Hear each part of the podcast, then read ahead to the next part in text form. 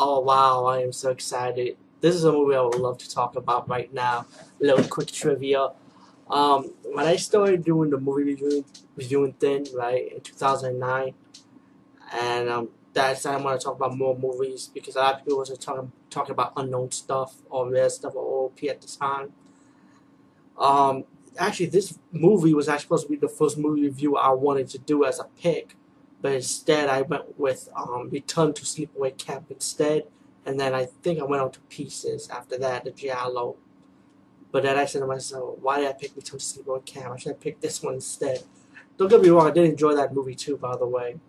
Um, but anyway, I just want to talk about Sakuya, Slayer of Demons. This is an old movie. This I got this movie even before YouTube even got created, and it came out in 2000.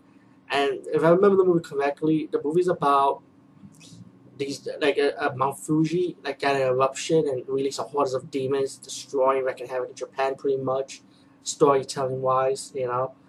And um, you have this samurai. He has the sword named the Vortex, and he's like a demon slayer.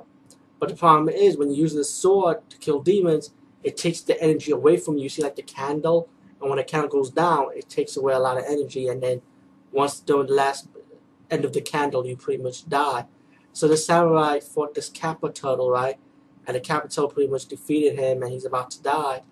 He passed the sword to his daughter, Sakuya, and when she got the sword, she defeated the kappa turtle, and then the baby, there was a little baby, a baby kappa crying, and the samurais wanted to kill it, but she stopped them and decided to adopt the kappa turtle as a brother. The brother grew like really fast within six months He's like an eight year old kid, I would say, or maybe a ten year old kid probably. I hope my age limit age is right, but he, he grew up fast though, and he has like a habit of making herbs, so he's like good with medical like medicine and stuff. So anyway, the Samurai clan wanted Sakuya to send on a mission to go to Mount Fuji and stop the Spider Queen, the Spider Demon. Like she's probably, I think she's like the leader of all the demons. So she goes on a mission with her adopted brother, the captive the Capitano brother that she adopted Taro, that she called him, and um, the two ninjas that samurai wanted to go with her go on this mission. And on the mission, she comes to different obstacles, like find other demons, um, find um, humans.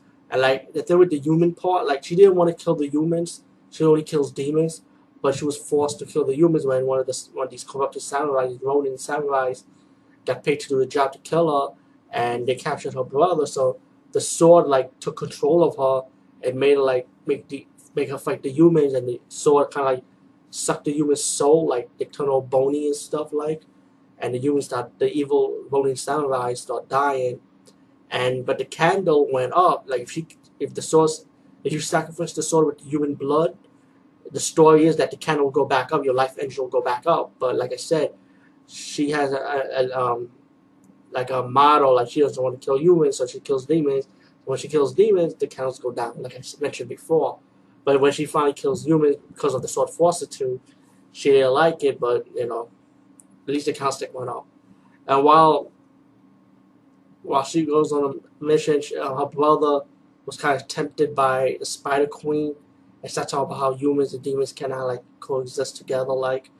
And she tricked the brother by stabbing her sister because the the Spider Queen pretended to be like the boy's mother, but really is not her mom, not his mom, and um, so she let Taro go because the ninjas wanted to kill him, but she stopped that from happening, and then the Spider Queen started growing all big like a giant human face, and she in the samurai, the, I mean the two ninjas trying to protect her, and while she was on the run because she got heavily injured, and the boy was on the run, but then. She, he heard uh, one of the words with that little girl. One of the little girls mentioned him during the movie when one of the scenes when he saved her from the where, where the Sakuya, his sister, adopted sister, fought the cat demon at, at the big and pretty much early in the movie, like 30, after the 30 minutes, um, that you be up to be a brave samurai. So he took those words with encouragement.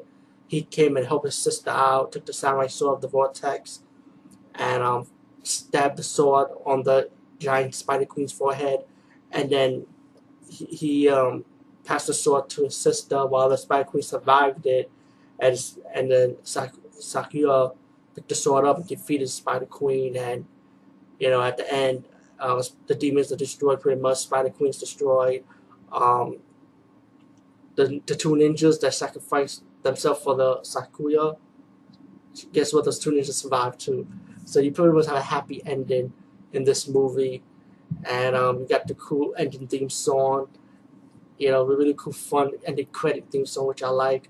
Um, the movie is awesome. The fighting is awesome. The special effects are awesome. It's good. To me, it's like go, good old school special effects, in my opinion.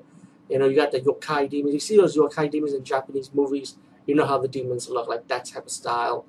Um, fighting, I like the martial arts in this. The sword play. The soundtrack was fun. Love that. And um, Sakuya, the City of, of Demons. Check it out. Came out in the year 2000. And um, again, I actually made this my first movie two, two, and, two and a half years ago when I started movie reviewing back in DVD Movie Buffer days. But it was, it was good to get around to it. Anyway, guys, peace.